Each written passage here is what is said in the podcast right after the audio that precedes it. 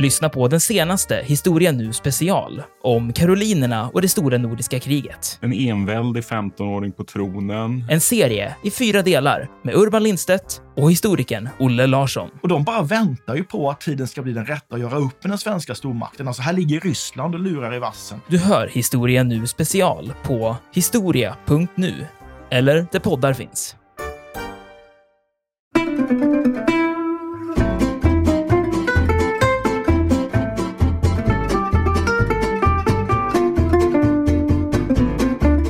En av de här snubbarna tog sig till en annan bondgård i närheten, fel bondgård, eh, och slog sig i slang med de som bodde där.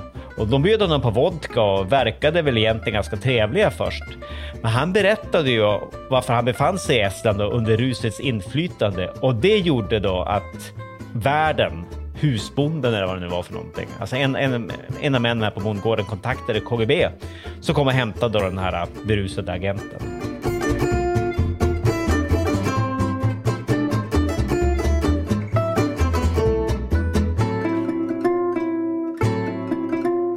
Podden En oväntad historia utgår från en liten händelse för att med glimten i ögat berätta den stora historien. Programledare är historikerna Olle Larsson och Andreas Marklund.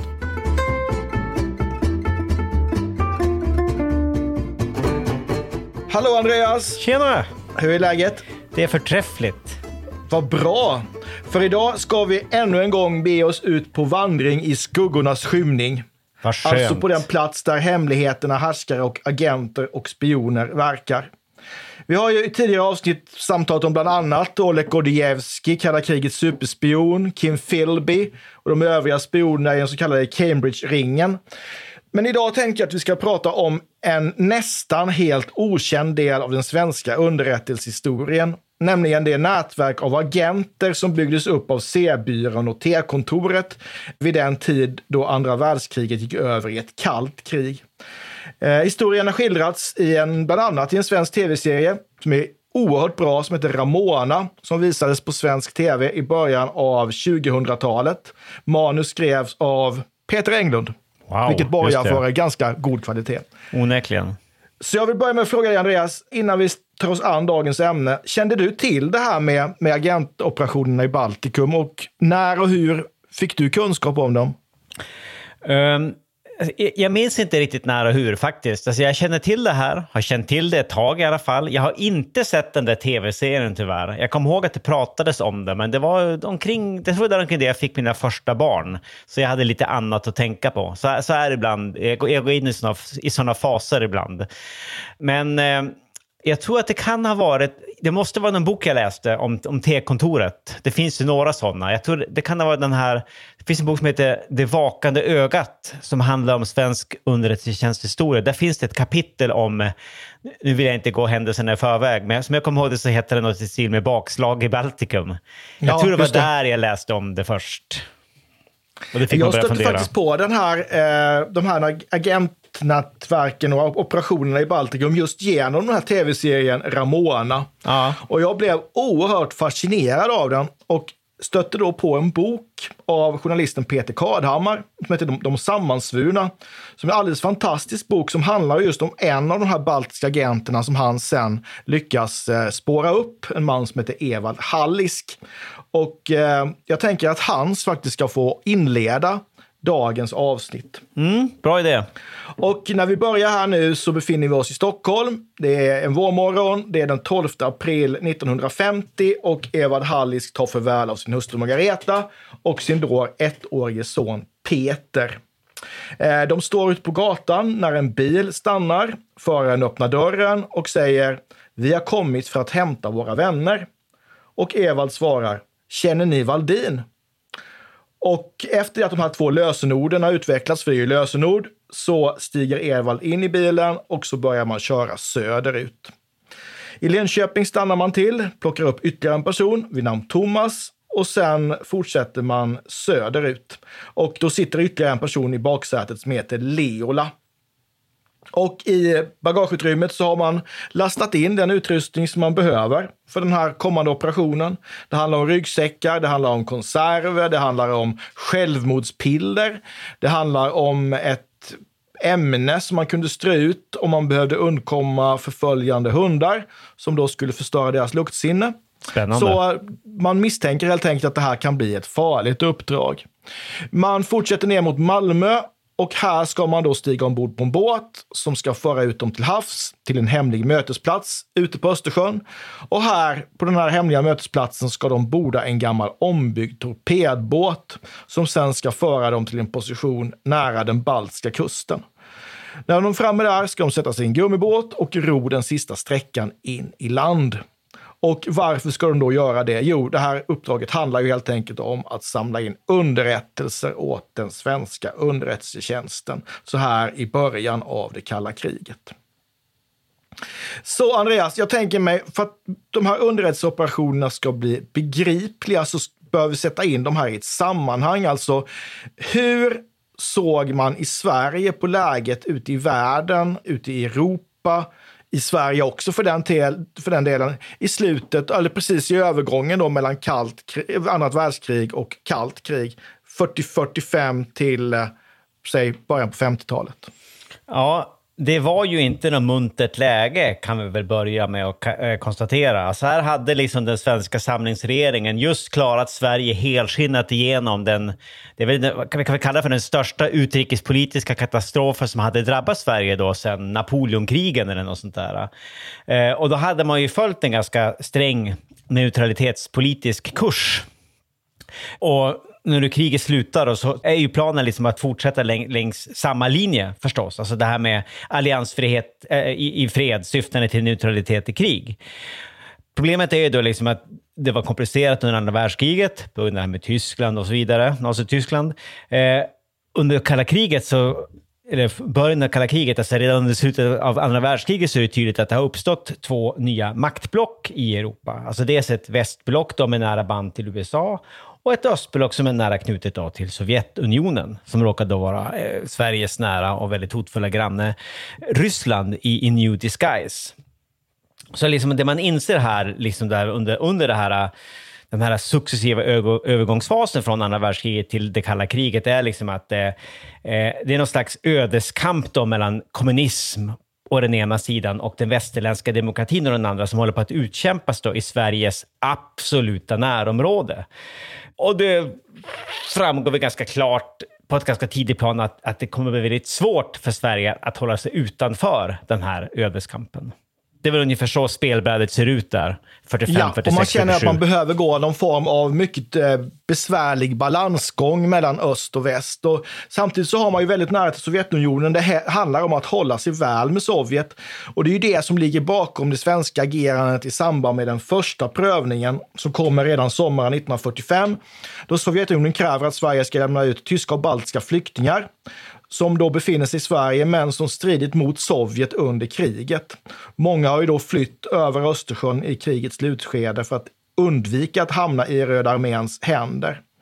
Och i det här läget och de sovjetiska kraven och den svenska rädslan för, för de styrande i Kreml gör ju att svenska regeringen går med på de här sovjetiska kraven och lämnar ut de här balterna i det som då har kommit att kallas för, för baltutlämningen.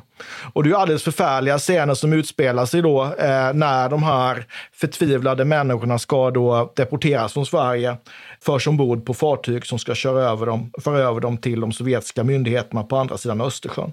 Usch ja.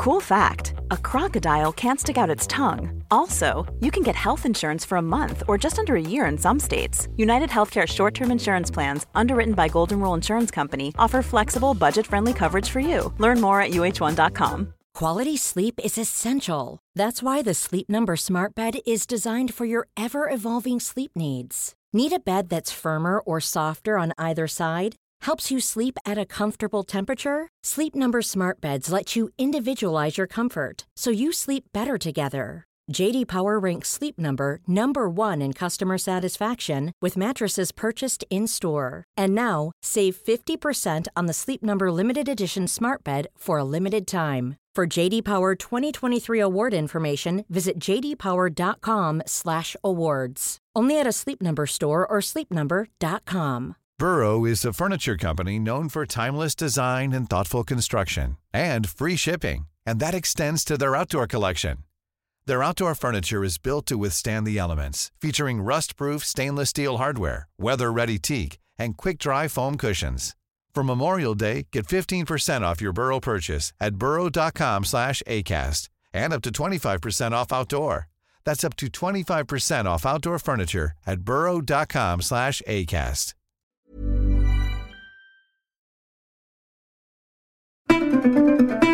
Sen blir det ju värre och värre. 1948 är ju ett mycket besvärligt år. Det är då Berlinblockaden inleds. Det är då som kommunisterna tar makten i Tjeckoslovakien. Och här försöker ju Sverige att tillsammans med Danmark och Norge skapa ett skandinaviskt försvarsförbund. Finland stod ju utanför detta, för man har ju tvingats in i en, en pakt med Sovjetunionen, den så kallade VSB-pakten, alltså vänskap, samarbets och biståndspakten. Och tanken med det här eh, skandinaviska försvarsförbundet, om det hade blivit eh, verklighet, var ju att det inte skulle vara kopplat till västmakterna. Eftersom det skulle kunna ha en, innebära en ökad risk för att Sverige dras, skulle dras in i ett framtida krig. Men det här ställer ju till problem därför att de olika länderna har olika ambitioner. Här. Sverige vill hålla sig borta från västmakterna. Danmark och Norge vill då närma sig NATO 1949 och det gör ju att de här planerna går om intet. Mm, dessvärre. Och i det här läget så har ju Sverige inget annat val än att på egen hand försöka bygga upp ett så starkt försvar som möjligt. Och tanken var ju det här, att det här försvaret skulle vara tillräckligt starkt för att avskräcka en eventuell angripare. Och det är ju ett invasionsförsvar som utvecklas. Och det handlar ju om att, även om man kanske inte sa det rent ut då, men att kunna slå tillbaka en invasion från Sovjetunionen. Och ett led är ju detta att man Sverige till exempel utvecklar världens fjärde starkaste flygvapen. Ja, det är rätt imponerande. Det är mycket imponerande. Det är väl bara USA, Israel och Sovjetunionen som har större flygvapen än Sverige på 50-talet. man har ju ÖBs eh, klubba, alltså en attackeskador, ja, som var de, de, som skulle ta första stöten då med den här sovjetiska landstigningsflottan som man räknade med. Men hur som helst, alltså man räknar med att fienden ska komma från öster och i hemlighet så bedriver man ju ett spel i, under täcket med, med västmakten och NATO. Man byter bland annat signalspaningsuppgifter mot modern militär teknik. Svenska flygbaser byggs om för att kunna ta emot tungt bombflyg från NATO. Och eh, Sverige diskuterar ju faktiskt också möjligheten att skaffa kärnvapen, men den frågan faller mm. ju. Mm. Och så är det väl en ganska utbredd spionskräck på den här tiden, va? alltså början av 50-talet. Alltså, vi har en del klassiska tidiga spionskandaler då, det här med Fritiof Enbom och den här marinspionen, vad heter han nu, Hilding Andersson. De greps där i början av 50-talet. Och så har vi Katalinan, det här svenska spaningsplanet, alltså först det här DC-3 då, som skjuts ner, vad är det, juni 52, 1952. Just precis. Och sen då det här räddningsplanet Katalinan då försvinner då efteråt. Och det här gör ju då att eh, kalla kriget kommer ju plötsligt väldigt, väldigt nära i det här läget. Sen har man ju i bakgrunden också Koreakriget, ett väldigt stort krig som många fruktade ska utvecklas till en, en, en riktig, då, en regelrätt väpnad konflikt, alltså ett varmt krig då mellan supermakterna. Så det var väl rätt viktigt för svenskarna i det här läget att ta reda på så mycket som möjligt om vad Sovjetunionen egentligen höll på med och hade för planer här i, i Östersjöområdet. Och det är väl det sammanhanget vi ska se det här då, de här agentoperationerna som vi ska prata om idag, alltså som, som det så kallade T-kontoret organiserade i, i, i Baltikum. Det handlar ju helt enkelt om att få en tidig förvarning, alltså vad har Sovjetunionen för planer och för avsikter. Och just genom att bedriva eh, inhämtning av underrättelser genom agenter. Och precis som du säger, där har vi ju egentligen bakgrunden, det här väldigt spända läget i slutet på 40, början på 50-talet, där man faktiskt på allvar tror att Koreakriget kan utvecklas till ett tredje världskrig. Så det här är mycket, mycket spänt och eh, i Sverige så finns det ju då en hel del baltiska flyktingar som då har kommit över Östersjön, eh, framförallt då i slutet av andra världskriget. Och en av de här flyktingarna var ju den person som du nämnde inledningsvis, nämligen Evald Hallisk. Vad vet vi om honom, Andreas? Vem var han? Men han föddes ju då i Estland i mitten av 20-talet, 1926, och han slogs ju då på tysk sida mot Sovjetunionen under andra världskriget. Men när kriget började gå dåligt för tyskarna, när tyskarna förlorade greppet om östfronten där, så flydde han då tillsammans med andra eh, ja, baltiska flyktingar då, ut på Östersjön för att försöka ta sig till Gotland. Och där hamnade han ju i en slags flyktingläger under en längre tid tror jag. Alltså innan han till sist då slussades vidare till Norrköping. Här förhördes han av svenska myndigheter och berättade bland annat att han hade slagits då i ett sånt här tyskt, det var väl då så Waffen SS-förband. Men det var väl ingenting som han fäste sig vid på den tiden. Han fick senare arbete då på ett vägbygge i Skåne. Och när de här sovjetiska kraven kom då på en utlämning av alla flyktingar som hade kämpat på tysk sida under andra världskriget, när de blev kända då, så undgick själva Evald då själva baltutlämningen genom att gå under jord. Alltså han hade väl något slags nätverk som han kunde hålla sig gömd hos. Och ja, han undvek att bli utlämnad och bet sig fast i det nya landet. Och när då faran är över så eh, kan han börja uppträda i offentligheten igen. Han hamnar då i Södertälje och här träffar han då den kvinna som skulle bli hans hustru, nämligen Margareta. Och här finns det då en grupp eh, estniska flyktingar som då blir hans vänner. Och i den här vänkretsen så dyker det upp ett namn, en person som, som nämns, nämligen en person som heter Harry Wim, som de också får träffa. Och den här berättar en alldeles eh, osannolik historia egentligen om en eh, hemlig resa som han har gjort till Estland då 1948.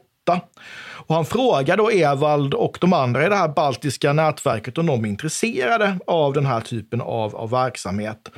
Och de är ju ganska unga då, de är ju bara drygt 20 år och tycker naturligtvis att det här låter väldigt, väldigt spännande. Betydligt mer spännande än att jobba på ett vägbygge kanske. Och den här Vim då förmedlar då kontakt till en person som heter Ats. Och det är då så det här börjar. Ja. Det måste vara ett och, kodnamn va? Ats? Ats. Det är nog ett baltiskt namn. Ja, okej. Okay. Eller om det är helt enkelt ett kodnamn. Det var det jag tänkte. Det låter ja, väldigt ja, ja. kodaktigt. Och eh, bakom den här rekryteringen av agenter så ligger den svenska underrättelsetjänsten som då heter T-kontoret som är en förkortning för Tekniska kontoret. Det är ju C-byrån som har bytt namn nu då. Och eh, det här, de hade sitt kontor på Kommendörsgatan i Stockholm och chef var Återigen, historikerna dyker upp överallt ja, i denna underrättelsevärld. Historikern Tede Palm. Ja, ja, vi är spionämnen du och jag egentligen. Det har man ju. Vi borde ju vara ja. det. Vi har, vi har det liksom i vår utbildning. Ja, vi är redan just... det. är liksom bara lite fin, fin, fin justeringar. Men jag tänkte bara, precis, jag tänkte bara fråga här. T-kontoret, tekniska kontoret Tede Palm. Har kan det ha någonting med chefens namn att göra också? Alltså inte bara för jag vet att C-byrån där, eh, den kallades C-byrån efter chefen Karl Petersen. Och eh, kan det finnas en koppling där också, alltså till alltså, Tedes kontor? Det skulle det kunna göra, att det egentligen är på, på skoj, det är Tedes kontor och så är det tekniska kontoret för någonting måste man kalla det för.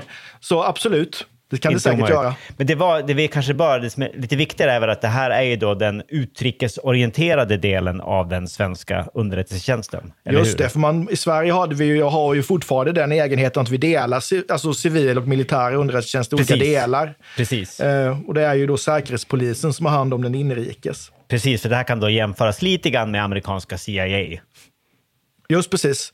Och även när vi pratade om, om, det, om DDR så är det ju Stasi och HVA. Ja, precis. Eller MI6 ja. då i Storbritannien. Ja, inrikes och utrikes. Precis. Men hur som helst, alltså det här är ju, är ju jättehemligt. Det är ju hemligt som bara den. Och, eh, T-kontoret samarbetar också med FRA. FRA, Försvarets radioanstalt, har ju ansvar för inhämtning av signalspaningsuppgifter då riktade mot Sovjetunionen och den verksamhet som Sovjet bedriver i Östersjöområdet. Och den som är ansvarig för själva de här operationerna i Baltikum på T-kontoret heter Kurt Andreasson. Och det är han som sköter värvningen av agenter. Och det här går ju till ungefär som så att han har kontakter med den svenska tullen och säkerhetspolisen och genom dem så får han uppgifter om balter som, som vistas i Sverige och som skulle kunna vara intressanta för den verksamhet som han representerar. Så han söker upp dem, eh, frågar om de är intresserade av att arbeta för dels då befrielsen av sitt hemland, men också för att spionera för Sverige, för det är ju vad det handlar om. Och han berättar då vad man ställer för krav på dem. Eh, de ska vara intelligenta, de ska vara tystlåtna, fysiskt starka och helst inte ha problem med, med alkohol, för det är ju alltid en, en säkerhetsrisk. Och gärna då, eftersom det ändå fanns stora risker inblandade här, helst inga familjeband. Så att om man försvann eller inte kom tillbaka så skulle det inte bli så mycket liv om det. Och det är viktigt här att notera då att man bedriver uppsökande verksamhet. Alltså man rekryterar ingen som själva sökte upp underrättelsetjänsten, utan det är underrättelsetjänsten som söker, söker upp. Don't call us, we call you, helt enkelt. Och det är av säkerhetsskäl naturligtvis. Ja, såklart. Så Andreas, vad får de här agenterna för utbildning sen när de har, eh, när de har rekryterats? Ja, men det handlade ju om eh, ganska grundläggande utbildning i allt sånt som en agent, en hemlig agent, skulle kunna behöva kunna. Alltså radioutbildning, alltså hantera sån här radiokommunikation. Det handlade om koder och skiffer, det handlade om telegrafi. Och allt det här sköttes ju naturligtvis då av eh, FRA, som du nämnde. Alltså de var en viktig del av det här eh, projektet eh, och en del av det här underrättelsesamarbetet. Men de fick ju också då undervisning i hur de sovjetiska stridskrafterna var utrustade, alltså och vad ska man säga, den sovjetiska krigsmaktens struktur och sammansättning, vilka vapensystem de hade i Baltikum, hur de fungerade. Och så fick de lära sig att eh, identifiera olika stridsfordon och flygplanstyper så att de rapporterar korrekt hem till Sverige om vad det var de observerade ute i fält. Och så fick de ju naturligtvis vapenträning. Det här är ju riktiga fältagenter. Alla James Bond, om jag så får dra den eh, parallellen. Alltså de fick ju de lärde sig skjuta k-pist och med pistol. Och naturligtvis fick de också lära sig att använda sig av osynligt bläck eller osynlig skrift av olika slag. Det måste man ju kunna som agent. Det, det, precis, precis. Det ingår liksom i spionens ABC lite grann. Och sen så försågs de väl med, som jag förstått saker, med utländska vapen. Det var inte det klassiska svenska k-pist modell 45B som jag hade när jag gjorde lumpen som de gav sig iväg med, utan det var ut, utländskt material som man inte, inte kunde spåra det här tillbaka till, till hemlandet. Då. Och det fanns ju ganska mycket sådana vapen i Sverige efter krigsslutet.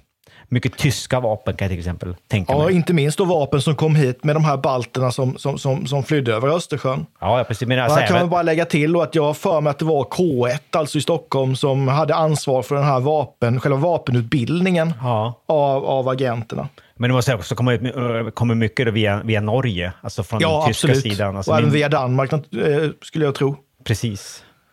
Och sen då de här transporterna då för att komma över Östersjön. Det, dels sker det ju med, med, med, med civila fartyg, men så måste man ju ha fartyg som går väldigt snabbt. Så här har man ju skaffat sig en ombyggd torpedbåt. Alltså den gör, kan ju göra upp till 45 knop. Ja, det är rätt Det är imponerande. ja, det är en hisnande hastighet.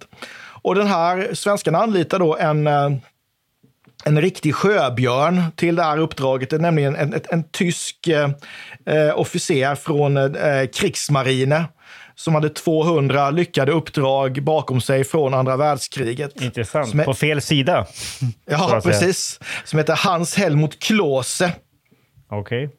Officiellt då så hette det ju att det här fartyget var ett eh, eh, fiskeriinspektionsfartyg. Ja, det där känns ju igen lite grann. Ja, det, det, det, det, det var någonting man hörde på nyheterna förra veckan. Eller någonting, Ja, det som. någonting sånt. Och Ja. under första världskriget också, vill Ja. jag gärna notera.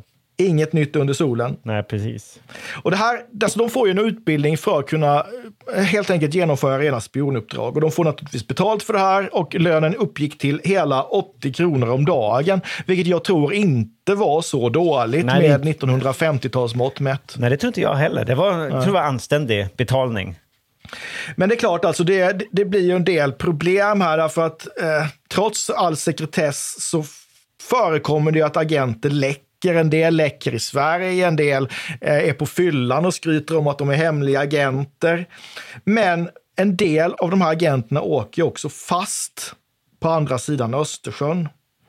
Och eh, svenska underrättelsetjänsten får ju flera, flera tillfällen indikationer på att ryssarna eventuellt är, är, är den här operationen på spåren. Eh, det kommer konstiga meddelanden, kanske är det de här dubbelagenterna som försöker varna sina svenska uppdragsgivare genom att skicka konstiga meddelanden. Men man tar inte de här indikationerna på allvar utan man fortsätter ju att skicka över folk över Östersjön. Och vi vet ju som sagt var, i, i alla fall om exakt hur en del av de här eh, läckorna uppstår. Andreas, kan du, kan du hjälpa mig med det? Ja, ja naturligtvis. Eh, alltså det enda namn som jag verkar känna till, en person som faktiskt blev ett slags dubbelagent, det är ju den här eh, individen, ganska intressanta individen Harry Wim, som, som vi nämnde tidigare. Alltså det var ju han som eh, satte igång allting, allting alltså det här med, med Evald och, och, hans agentgäng och så satte honom i kontakt med T-kontoret och så vidare. Han var uppenbarligen spindeln i nätet, men han, lite grann. Men han var en dubbelagent. Alltså han hade varit med om en överskeppning då som misslyckades. Han tog sig i land med två personer i en gummibåt tog sig till sina släktingar, tror jag, som jag förstått saken. Och de här släktingarna de angav honom för ryssarna. Och när han förstod att han skulle arresteras av ryssarna så försökte han då ta, begå självmord då, genom att ta ett av sina självmordspiller. Men då fungerade det inte, så han, han förhördes ganska, under ganska brutala former och tvingades då bli, bli dubbelagent av ryssarna. Och när de sen då misstänkte att han försökte då föra dem bakom ljuset så blev han då till sist avrättad. Men här frågar sig vän av ordning, var han redan dubbelagent när han värvade Evald?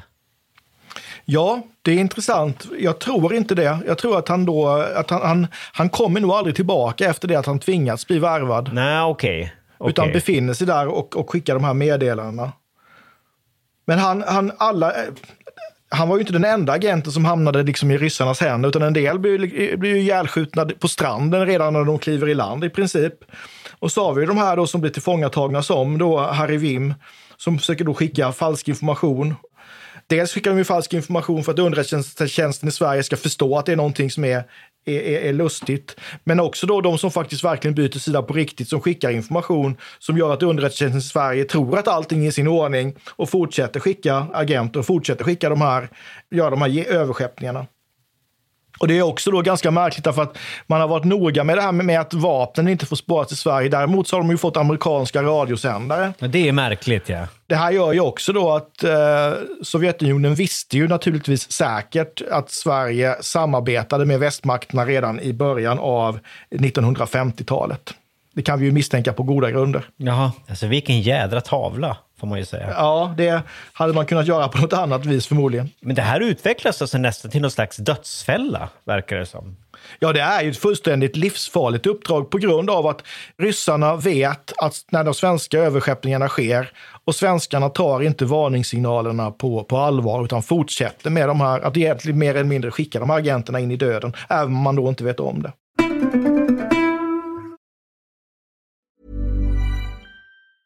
Burrow is a furniture company known for timeless design and thoughtful construction and free shipping, and that extends to their outdoor collection. Their outdoor furniture is built to withstand the elements, featuring rust-proof stainless steel hardware, weather-ready teak, and quick-dry foam cushions. For Memorial Day, get 15% off your Burrow purchase at burrow.com slash ACAST and up to 25% off outdoor. That's up to 25% off outdoor furniture at burrow.com slash ACAST. Millions of people have lost weight with personalized plans from Noom, like Evan, who can't stand salads and still lost 50 pounds. Salads generally for most people are the easy button, right? For me, that wasn't an option. I never really was a salad guy. That's just not who I am. But Noom worked for me. Get your personalized plan today at Noom.com. Real Noom user compensated to provide their story. In four weeks, the typical Noom user can expect to lose one to two pounds per week. Individual results may vary. Life is full of what ifs. Some awesome, like what if AI could fold your laundry? And some, well, less awesome, like what if you have unexpected medical costs? United Healthcare can help get you covered with Health Protector Guard fixed indemnity insurance plans. They supplement your primary plan to help you manage out of pocket costs. No deductibles, no enrollment periods, and especially no more what ifs. Visit uh1.com to find the Health Protector Guard plan for you.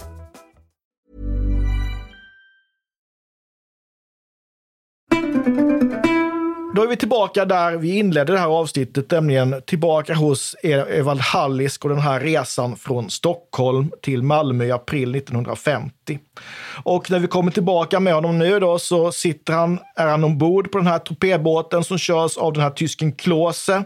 De är på väg mot den baltiska kusten, de är framme, en gummibåt sätts i vattnet och så tyst som möjligt börjar de paddla in mot land. Andreas, vad händer nu? För nu blir det ju dramatiskt. Ja, ja verkligen. Ja, men alltså, de lyckas ju, de tar sig ju i land väldigt nära den lettiska gränsen och därifrån tar de sig in i Estland. Det här sker ungefär vid midnatt tror jag och de har med sig vapen och ammunition som de har fått med sig då från den här torpedbåten och de har också rubel med sig då för att kunna köpa då förnödenheter vid behov. Det första de gör efter att liksom ha tagit sig i land det är att gömma den här, den här gummibåten samtidigt som de försöker sudda ut alla, alla fotspår som de har lämnat efter sig i, i sanden. Och sen tar de sig vidare till någon slags bondgård som skulle fungera som en rendezvous point, säger man väl på agentterminologi, alltså en mötesplats. Och här hade de någon typ av uppgjord signal, alltså det skulle lysa en lampa i fönstret om, om kusten var klar. Men de, de hittade aldrig till den här bondgården som jag har förstått saken. Alltså de, de gick vilse i skogen och bestämde sig för att dela upp sig. Och en av de här snubbarna tog sig till en annan bondgård i närheten, fel bondgård, eh, och slog sig i slang med de som bodde där. Och de bjöd honom på vodka och verkade väl egentligen ganska trevliga först. Men han berättade ju varför han befann sig i Estland under rusets inflytande och det gjorde då att världen husbonden eller vad det nu var för någonting. Alltså en, en, en av männen här på bondgården kontaktade KGB som kom och hämtade den här berusade agenten. Och jag tänker att det måste ju vara han som hette Leola som satt i baksätet ja, i bilen. förmodligen. Eftersom Leola är ett eh, estländskt klingande namn. Just det, just det. Som satt där och stämningen blev lite för gemytlig kanske då. Det blev lite för, för, för roligt. Precis. Och sen gick ju då Evald och den här Thomas, de gick ju åt ett annat håll och de irrade omkring flera timmar i skogen och såg då vid flera tillfällen sovjetiska patruller med hundar. Och de höll sig undan i flera dagar som jag förstått saken, men sen gick det inte längre utan de, de stötte ihop med då en, en grupp soldater sovjetiska soldater och så bröt det ut eldstrid där Thomas dödades medan Evald han lyckades, han lyckades skada en sovjetisk soldat väldigt svårt. Han dödade en av hundarna, men övermakten var för stor så han blev då till sist tillfångatagen. Och jag tror att han också jag vet inte om han försökte inta sina självmordspiller, men de blev i alla fall... Han, han misslyckades med att ta självmord i alla fall. Han, han blev ja, han blev av med de där pillerna för han hinner inte få upp dem innan, innan han blir så att säga, gripen. Ja, och så, eh, de sovjetiska soldaterna hittar dem när de, när de visiterar honom. Ja, okej. Okay, ja. Så han kan ju inte göra någonting. Det här är ju, tanken är ju att han ska ta, kunna ta livet av sig innan han hamnar i, i, i NKVDs eh, källare för specialbehandling, alltså ganska så brutala förhör. Och han blir som sagt var förhörd och det här är ju ingen barnlek de här förhören utan han förhörs ju flera dygn. Eh, han får inte sova. Han får ingen mat, han får inget vatten. Eh, han misshandlas vid några tillfällen. Och det här slutar med att han ställs inför rätta och döms då till döden. Och han förs då till Moskva i väntan på att den här domen ska verkställas. Men här då så gör man en ny prövning av hans sak och den, domen då mildras. Han får istället 30 år i arbetsläger. Och tanken är att han ska då avtjäna sitt straff i eh, Magadan i mm. Sibirien. Mm.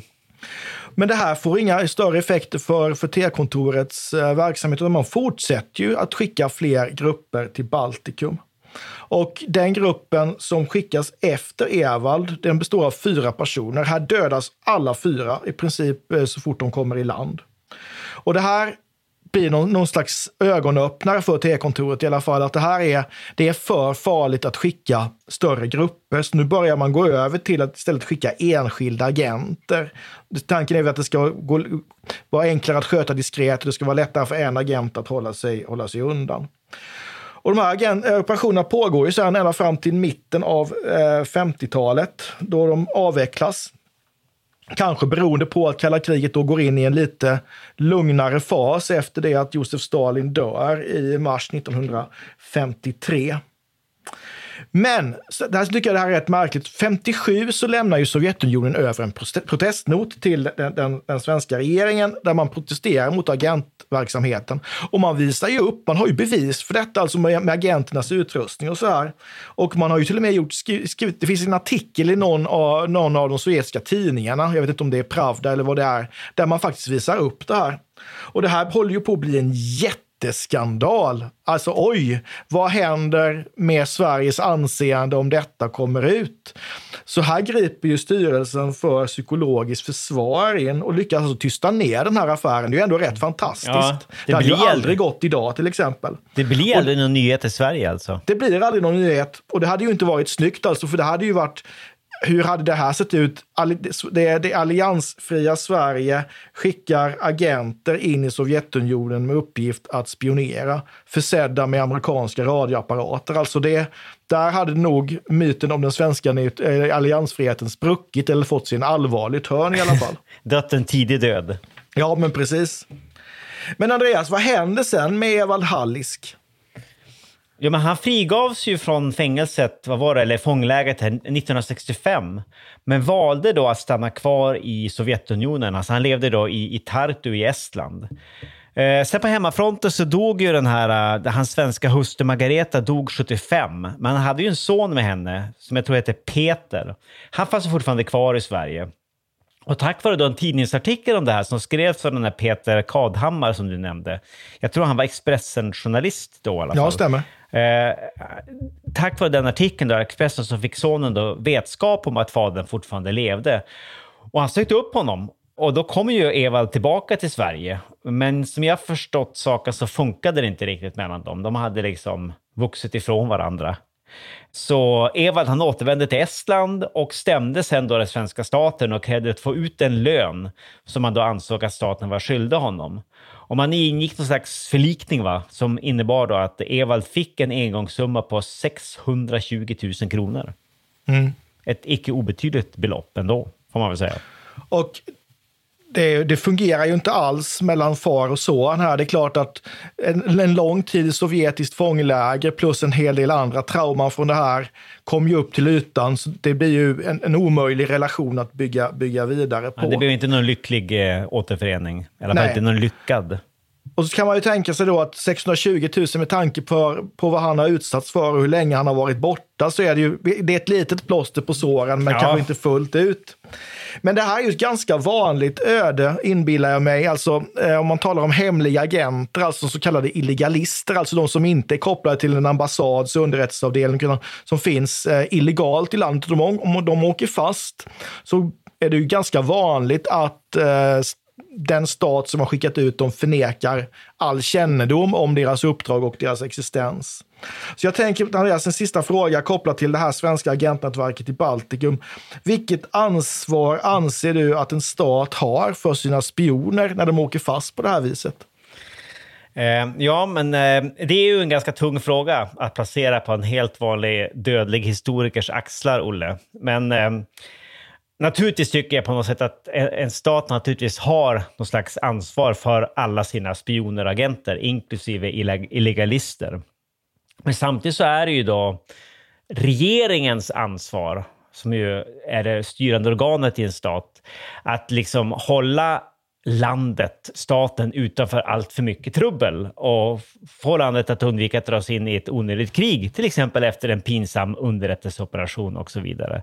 Så eh, jag kan mycket väl förstå att det kan uppstå situationer där staten kanske måste ta avstånd ifrån eh, utskickade agenter av olika slag för att undvika då att ett spänt läge övergår i ett skarpt läge det måste man ju också ha full förståelse för. Alltså man kan ju se, man kan ju kontextualisera i alla fall, förstå varför man gör som man gör i olika historiska situationer.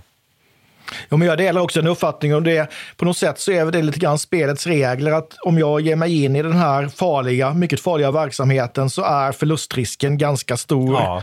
Och jag offrar mig ju egentligen för någonting som är större än, än mig själv. Staten precis. eller världsfreden eller vad det uh, vara må. Men ja, visst, precis. staten har ju absolut ett ansvar, men man kan ju ändå förstå varför stater agerar som de gör. Precis, precis. Det handlar om att överleva i en hård Just värld. så. Det var spännande här Andreas. Tack det. så mycket för idag. Tack ska du ha. Så hörs vi. Det gör vi. Vi ha ses. Hej då. Hej. hej. hej. Vi tackar programledarna Olle Larsson och Andreas Marklund. Kontakta gärna Olle och Andreas på ovantad.historia.nu. Vi läser allt, men hinner kanske inte alltid svara.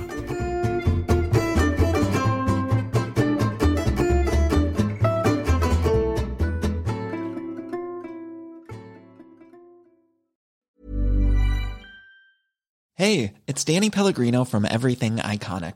Ready to upgrade your style game without blowing your budget? Check out Quince. They've got all the good stuff shirts and polos, activewear, and fine leather goods, all at 50 to 80% less than other high end brands. And the best part? They're all about safe, ethical, and responsible manufacturing. Get that luxury vibe without the luxury price tag. Hit up quince.com slash upgrade for free shipping and 365 day returns on your next order. That's quince.com slash upgrade. Mom deserves the best, and there's no better place to shop for Mother's Day than Whole Foods Market. They're your destination for unbeatable savings, from premium gifts to show-stopping flowers and irresistible desserts. Start by saving 33% with Prime on all body care and candles. Then get a 15-stem bunch of tulips for just $9.99 each with Prime. Round out Mom's menu with festive rosé, irresistible berry chantilly cake, and more special treats. Come celebrate Mother's Day at Whole Foods Market. Planning for your next trip? Elevate your travel style with Quince. Quince has all the jet setting essentials you'll want for your next getaway, like European linen, premium luggage options, buttery soft Italian leather bags, and so much more. And is all priced at 50 to 80% less than similar brands. Plus, Quince only works with factories that use safe and ethical manufacturing practices. Pack your bags with high-quality essentials you'll be wearing for vacations to come with Quince. Go to quince.com slash pack for free shipping and 365-day returns. Iran har under 1900-talet genomgått tre omvälvande revolutioner som orienterat landet antingen mot västerlandets modell eller mot en auktoritär styrelseform. Idag pågår en social revolution i landet som vänder sig mot det islamistiska styret och vars anhängare har Europa och väst som förebilder. I en viktig bok ger idéhistorikern Mohammad Faslashemi en djupare förståelse för dagens dramatiska händelseutveckling. Iran mellan tre revolutioner är utgiven av förlaget Historiska Media. Beställ den fysiska boken på förlagets hemsida historiskamedia.se eller köp den i en bokhandel nära dig.